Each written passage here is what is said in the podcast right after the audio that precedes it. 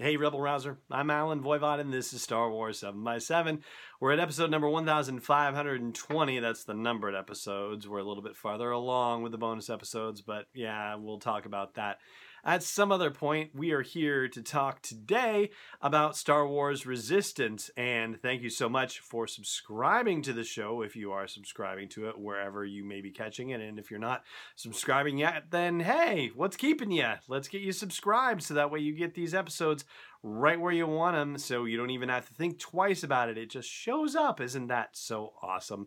Just like Star Wars news just happens to show up. And right now, we are in a news cycle, and we don't know what is going on behind the scenes at Lucasfilm, and particularly in their PR department, but we know that they've got a plan for the moments that are leading up to Star Wars Resistance and its debut on October 7th. We are just a little over a month out from the debut of Resistance, and we just got a featurette called Team Fireball, or at least featuring Team Fireball, and introducing us to the people who are working in this garage on the Colossus. The Colossus being the giant refueling platform that's in the middle of an ocean in a planet that is in the middle of nowhere in the outer rim. And that's as much as we know about it. But we have seen some things from the Team Fireball behind the scenes video that have enhanced our understanding and knowledge of Star Wars Resistance going into it. And so that's what we are going to be talking about here in the episode today. Now, what we know of the premise so far is that this character, Kaz is going to this platform, the Colossus, to be a spy on the First Order, but his cover is that he is a mechanic with this team Fireball, and he's working with an old friend of Poe's who is Jarek Yeager. It's pronounced Yeager, even though it's spelled Jaeger. And Jarek apparently was working for the rebellion at some point in time and tried to retire peacefully, and doesn't seem like it's going to be so peaceful anymore. He's doing Poe solid, and unfortunately, it's going to get him in over his head, it seems like.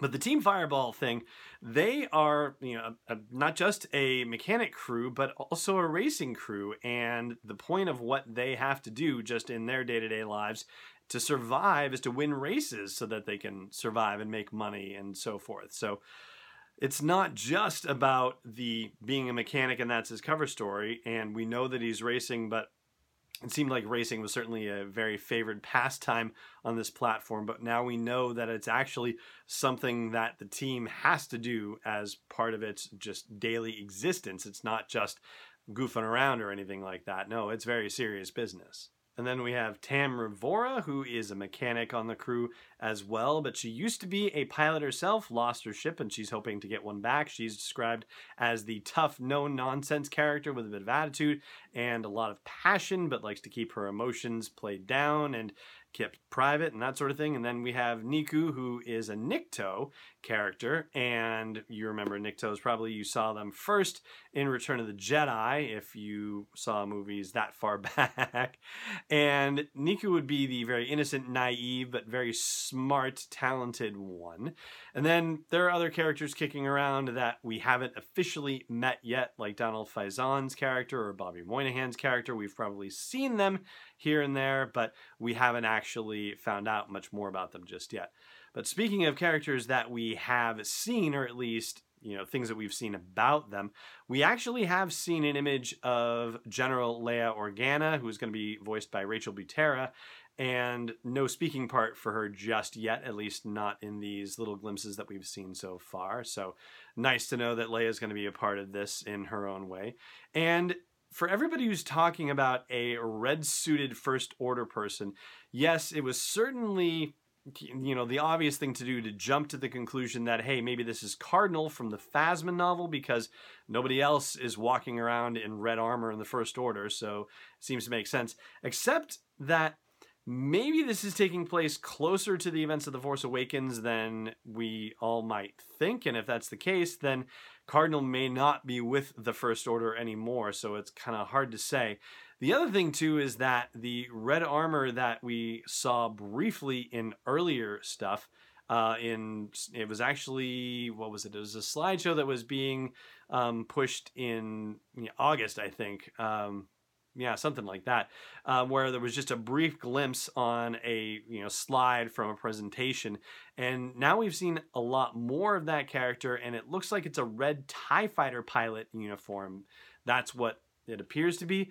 Not to say that Cardinal couldn't have his own TIE fighter uniform that would also be red, but yeah, I'm starting to think that we're diverging a little bit here. And heck, maybe once Cardinal was gone from the Resistance, somebody else got the red suit of armor or a red suit of armor and was promoted to that position. That seems to me to be the more likely scenario. And there was one other surprise that was shown very briefly. It was almost a blink and you'll miss it moment in the featurette for Star Wars Resistance, and I'm going to tell you what that one is right after the break. Stay tuned. Hey, Rebel Rouser. Have you ever wanted to take a land speeder for a spin, or maybe even the Millennium Falcon itself? Well, here's the next best thing. You can make your own custom solo a Star Wars story inspired Nissan with the best in galaxy customizer. Just go to sw7x7.com slash custom to customize and share your own Star Wars inspired vehicle. And don't forget, Solo a Star Wars story is coming home on digital September 14th, Blu-ray September 25th, and new on 4K Ultra HD as well. Welcome back. So here's the deal with a shot inside the behind the scenes featurette for Star Wars Resistance. You get to see a couple characters looking up in the sky and watching a ship flying overhead while they're on the Colossus. And that ship appears to be none other than Kylo Ren's command shuttle. Now, like Han Solo said in Return of the Jedi, there are a lot of command ships, and you know, he's right. There were actually a dozen of them, as it turned out. So who knows? Maybe Kylo Ren's shuttle is not a unique bird, if you will. Maybe there are more kind of like that, but kind of doubt it. I mean, it should be pretty easy to get Kylo Ren into this thing and not have to have Adam Driver do it just because of the mechanical processing of the voice. And, you know, hey, they do have such things as audio doppelgangers, basically. Um, audio doubles, that's the actual phrase for it. So, yeah, it would be entirely possible to have Kylo Ren show up on the series, and I think that's a card that they would probably want to play close to their vest for now because it would be a big reveal. But the show's supposed to be lighthearted in tone and definitely aimed at younger viewers, and so Kylo, eh, yeah, he doesn't necessarily skew young that way, but I have a feeling that they are going to find a way to work him into this show one way or the other.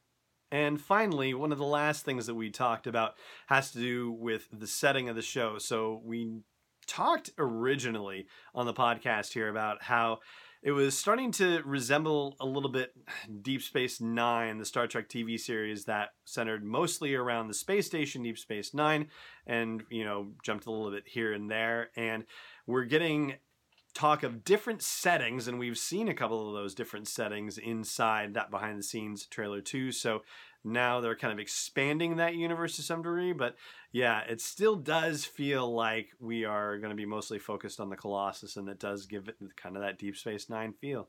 But I'd love to hear what you think about that. Do you think we're really going to spend more time than anything else on the Colossus, or do you think that we're actually going to be hopping all over the galaxy? Let me know wherever you happen to be watching this show. And that is actually going to do it for this show. Now, I know in previous episodes, sometimes I will tell you what I have on tap for tomorrow, but I'll tell you as I'm sitting here right now, I have no idea what it's going to be on Sunday's episode. So that should be rather interesting. I'm sure something will percolate, but in the meantime, it's going to be a little bit of a mystery. So if you want to know what it's going to be, you're going to have to subscribe to the show if you don't want to be thinking about it yourself if you'd rather just hey you know let google remind you let libsyn remind you let you know whatever service you like to listen to star wars 7 by 7 on and watch it on let that service remind you of it. Just subscribe just subscribe. It's real easy. And hey if you're enjoying the show then please do consider putting a tip in the tip jar at patreon.com slash sw7x7 that's p-a-t-r-e-o-n dot com slash sw 7x7. So it just remains for me to say thank you so much for joining me for this episode, and may the force be with you wherever in the world you may be. This podcast is not endorsed or sponsored yet by Lucasfilm Limited, Disney, or 20th Century Fox, and is intended for entertainment and information purposes only. Star Wars, the Star Wars logo, all names and pictures of Star Wars characters, vehicles, and any other Star Wars related items are registered trademarks and or copyrights of Lucasfilm Limited or their respective trademark and copyright holders. May the force be with them. All original content is copyright 2018 Star Wars 7 by 7 We hope you love it.